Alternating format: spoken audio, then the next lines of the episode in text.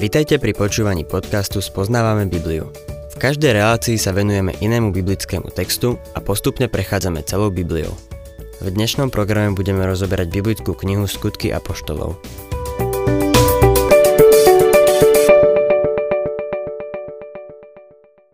Milí poslucháči, v 5. kapitole Skutkov apoštolov naďalej pozorujeme účinky Petrovej výbornej kázne.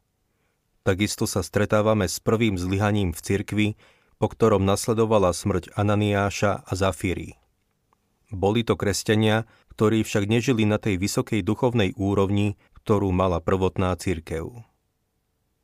Na konci 4. kapitoly sme sa stretli s mužom menom Barnabáš ešte sa s ním stretneme. Bol to úžasný veriaci človek v ranej cirkvi. Skutočný Boží muž. Bol prvým misijným spolupracovníkom Apoštola Pavla, keď išli do náročnej oblasti Galácie. Boh podivuhodným spôsobom požehnal ich tamojšiu prácu. Barnabáš venoval cirkvi značne veľkú čiastku peňazí. Prispel veľkým darom a každý o tom rozprával – Viem si predstaviť, že sa mu za tú štedrosť dostalo veľa publicity. V prvotnej cirkvi mali všetci všetko spoločné. Museli žiť na veľmi vysokej duchovnej úrovni. Teraz však narazíme na prvé zlyhanie. Mať všetko spoločné nemohlo dlho vydržať. Človek má padlú prirodzenosť. Skutky Apoštolov, 5. kapitola, 1. verš istý muž menom Ananiáš spolu s manželkou Zafírou predal majetok. Je zrejmé, že chceli napodobniť Barnabáša. Videli, že sa mu dostalo veľa publicity a pomysleli si, že by bolo pekné, keby sa aj o nich tak hovorilo. Veľa ľudí dáva, aby si ich iní všimli. Spomínam si na jedno stretnutie so skupinou podnikateľov v Pasadene, keď som tam slúžil ako kazateľ. Plánovali sme založiť mládežnickú organizáciu a chceli sme týchto ľudí požiadať o ich finančnú podporu. Rozhodli sme sa, že prijaté dary nebudeme zverejňovať. Dozvedel som sa, že jeden z týchto ľudí prispeje len veľmi malou čiastkou, ak mu nebude umožnené o tom verejne hovoriť. Chcel, aby sa ľudia dozvedeli, koľko dal. Niekomu sa potom zdôveril, že bol ochotný dať 10 krát viac ako dal, ale očakával, že sa bude môcť postaviť alebo aspoň zodvihnúť ruku, aby naznačil, koľko dal. Pícha je stále súčasťou ľudskej prirodzenosti. To bol aj prípad Ananiáša a Zafíry. Čítajme druhý verš. S manželkyným vedomím si časť peňazí odložil, a zvyšok priniesol a položil apoštolom k nohám. Na tom, že si z toho niečo nechali, nebolo nič zlé. Mali na to právo. Bol to ich majetok a mohli si s ním robiť, čo chceli. Dnes žijeme v dobe milosti. Nie sme nútení dávať nejakú sumu. Niekto možno povie, že by sme mali dávať desiatky. V prvotnej cirkvi dávali všetko, čo mali – Ananiáš a Zafira nedali všetko, ale niečo si nechali. Mali na to právo. Problém a ich hriech bol v tom, že klamali. Povedali, že dávajú všetko, pričom si niečo nechali pre seba. Nemám rád, keď v piesňach spievame o tom, že dávame Bohu všetko. Také piesne robia klamárov zo všetkých, čo to spievajú. Musíme si dávať pozor na to, o čom spievame. Nemali by sme Bohu niečo sľubovať len tak.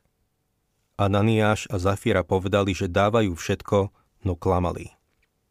Tretí a štvrtý verš. No Peter mu povedal. Ananiáš, prečo ti Satan naplnil srdce, aby si klamal Duchu Svetému a odložil si si z peňazí za predané pole? Nebolo vary tvoje, kým si ho mal? A keď si ho už predal, Nemohol si s peniazmi zaň voľne nakladať? Ako si sa mohol rozhodnúť pre takúto vec? Neklamal si ľuďom, ale Bohu.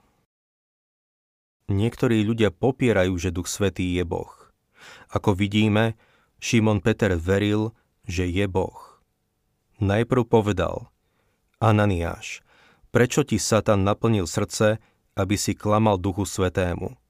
A potom dodal, neklamal si ľuďom, ale Bohu. Duch Svetý je Boh. Keď Ananiáš počul tieto slová, padol a naposledy vydýchol. A všetkých, čo to počuli, sa zmocnil veľký strach. Sú takí, čo dávajú Ananiášovú smrť za vinu Petrovi. Obvinujú ho z Ananiášovej smrti. Chcel by som ho zbaviť tohto obvinenia. Šimon Peter bol zrejme rovnako prekvapený ako všetci ostatní, keď Ananiáš padol mŕtvý. Myslím si, že ani netušil, čo sa stane. Viete, kto Ananiáša usmrtil? Bol to Boh. Máte preto chuť obviňovať Boha? Chcete ho obviniť z vraždy? Ten, kto dáva život, má právo ho aj vziať. Tento svet patrí Bohu. Sme Božie stvorenie, dýchame jeho vzduch. Žijeme v tele, ktoré nám On dal. Milí poslucháči, môže nám zobrať život, kedy chce. Boh nie je zločinec. Toto je jeho cirkevná kázeň. Boh bol zodpovedný za smrť Ananiáša a Zafíry. Čítame od 6. po 9. verš. Na to mladší z nich vstali, zavinuli ho, vyniesli a pochovali. Asi o tri hodiny neskôr prišla aj jeho žena, nevediac, čo sa stalo. Peter sa aj jej spýtal. Povedz mi, predali ste pole len za toľko? A ona odpovedala. Áno, len za toľko. Tu jej Peter povedal. Prečo ste sa dohodli pokúšať pánovho ducha? Počuj, Nohy tých, čo pochovali tvojho muža, sú práve pred odvermi a vynesú i teba. Šimon Peter už vie, čo sa stane. Nevedel, čo sa stane Ananiášovi, ale teraz je už jasné, čo sa stane jeho žene. 10. a 11. verš V tej chvíli padla k jeho nohám a vydýchla. Keď mládenci vošli dnu, našli ju mŕtvu vyniesli ju a pochovali k jej mužovi. Celej cirkvi a všetkých, čo o tom počuli, zmocnil sa veľký strach. Na tomto príbehu ma zaujali dve veci. Jednou z nich je to, že lož, za kou prišli títo dvaja, nemohla byť v rannej cirkvi prítomná. Svetosť života bola pre ňu príznačná. Ananiáš a Zafira hoci boli spasení, klamali Duchu Svetému a preto boli odstránení zo zboru veriacich. Dopustili sa hriechu, ktorý vedie k smrti. V prvom liste Jána v 5. kapitole 16. verši čítame Keď niekto vidí svojho brata páchať hriech, ktorý nevedie k smrti, nech prosí a Boh mu dá život. Totiž tým, čo páchajú hriech, ktorý nevedie k smrti. Jestvuje aj hriech, ktorý vedie k smrti. O takom nehovorím, aby sa za neho prosilo. Ananiáš a Zafira sa dopustili hriechu, ktorý viedol k smrti. V prvotnej cirkvi taký hriech nemohol byť. V cirkvi nastalo zlyhanie, ktoré si vyžadovalo cirkevnú kázeň. Po tejto skúsenosti však už cirkev nikdy nebola taká čistá ako predtým. Dovtedy mali všetko spoločné. Tento incident ich takmer zrujnoval keď sa dostaneme k nasledujúcej kapitole, budeme vidieť toho viac. Keď sa o tom dopočuli, ľudí v cirkvi sa zmocnil strach. V cirkvi sa stále prejavovala duchovná moc a davy ľudí naďalej prichádzali k poznaniu pána Ježiša, no cirkev už nikdy nebola taká čistá ako na začiatku. Tá druhá vec, ktorá ma zaujala, bola Petrovo duchovné rozlišovanie. To je niečo, čo nám dnes takisto chýba.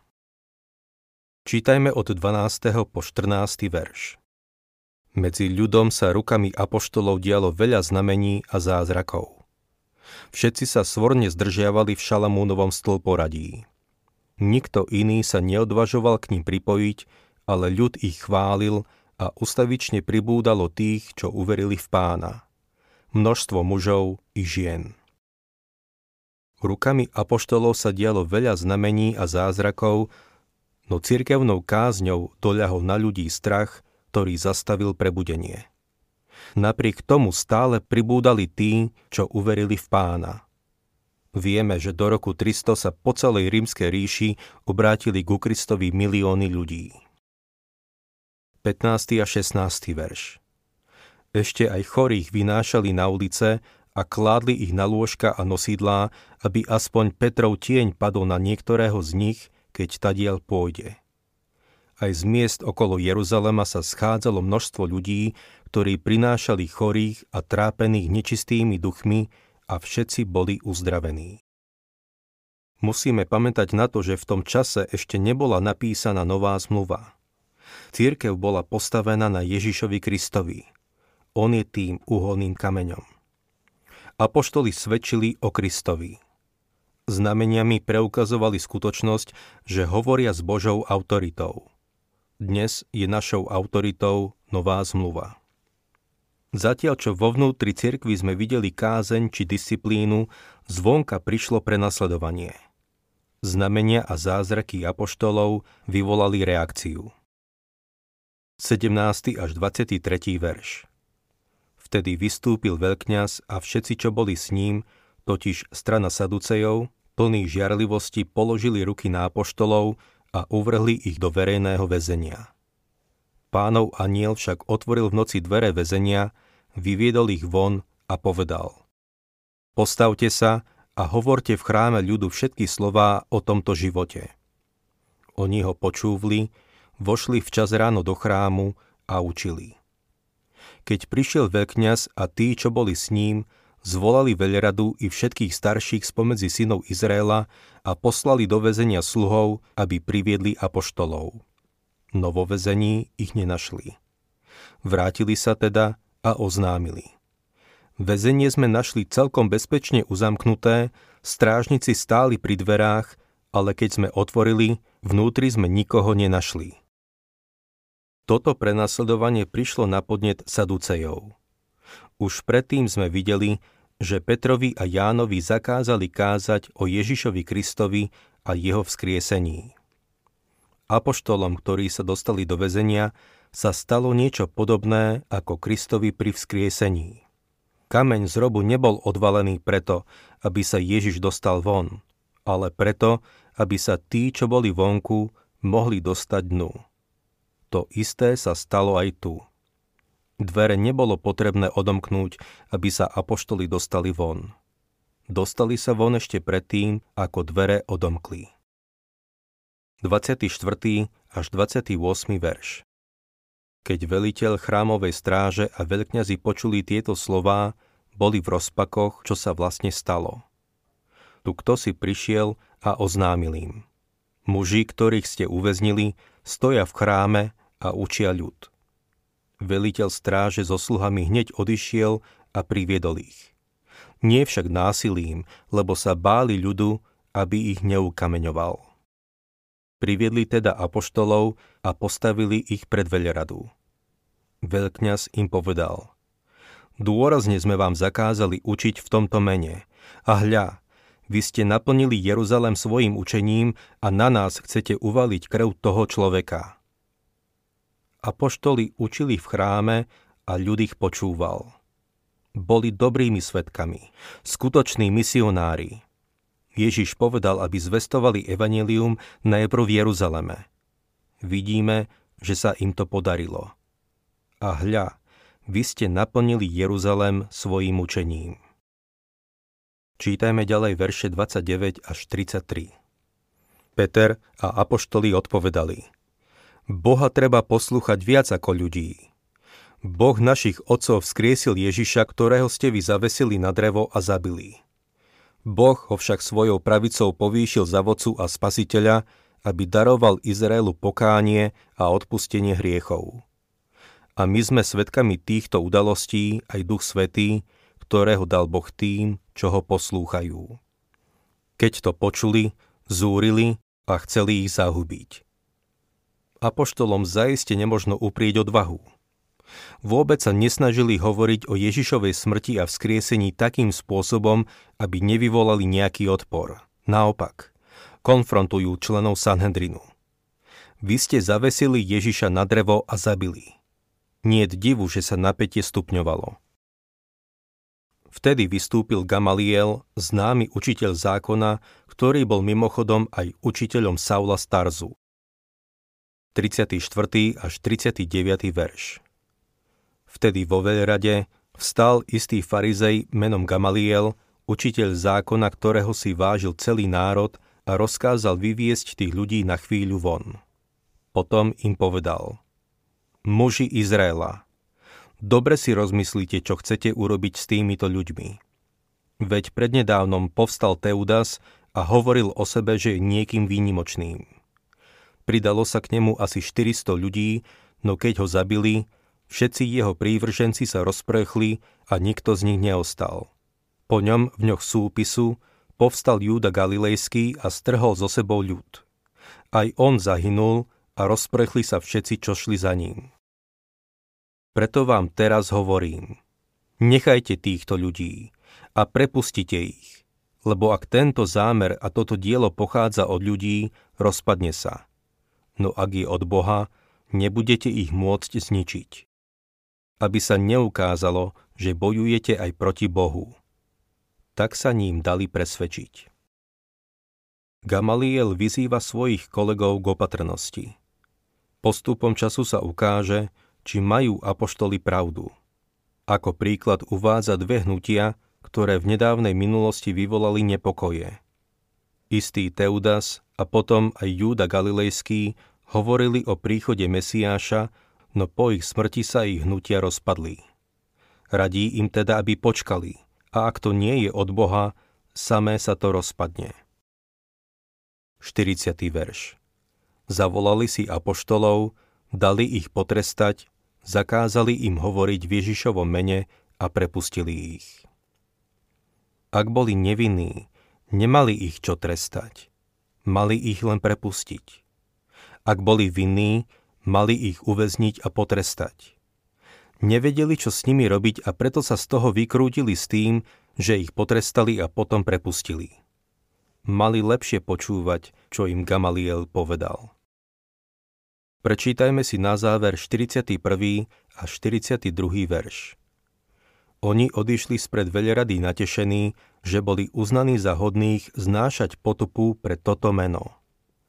Každý deň neprestajne učili v chráme i po domoch a zvestovali evanílium, že Ježiš je Mesiáš. Títo apoštoli boli skutočne pozorhodní ľudia. Radovali sa z toho, že môžu trpieť pre pána Ježiša naďalej učili a zvestovali Ježiša Krista. Čo je evanelium? Evanelium je osoba. Je to Ježiš Kristus. Uveril si v pána Ježiša? Buď v neho veríš, alebo nie. To je posolstvo Evanielia. Apoštoli neprestajne učili a zvestovali Evangelium, že Ježiš je Mesiáš. Ak sa vám páči program Spoznávame Bibliu, budeme radi, ak ho odporúčite svojim známym a dáte like, alebo nás začnete sledovať na facebookovej stránke Spoznávame Bibliu. A ak vás niečo oslovilo alebo zaujalo, napíšte nám cez Facebook alebo na adresu spoznávame.bibliu zavinač gmail.com.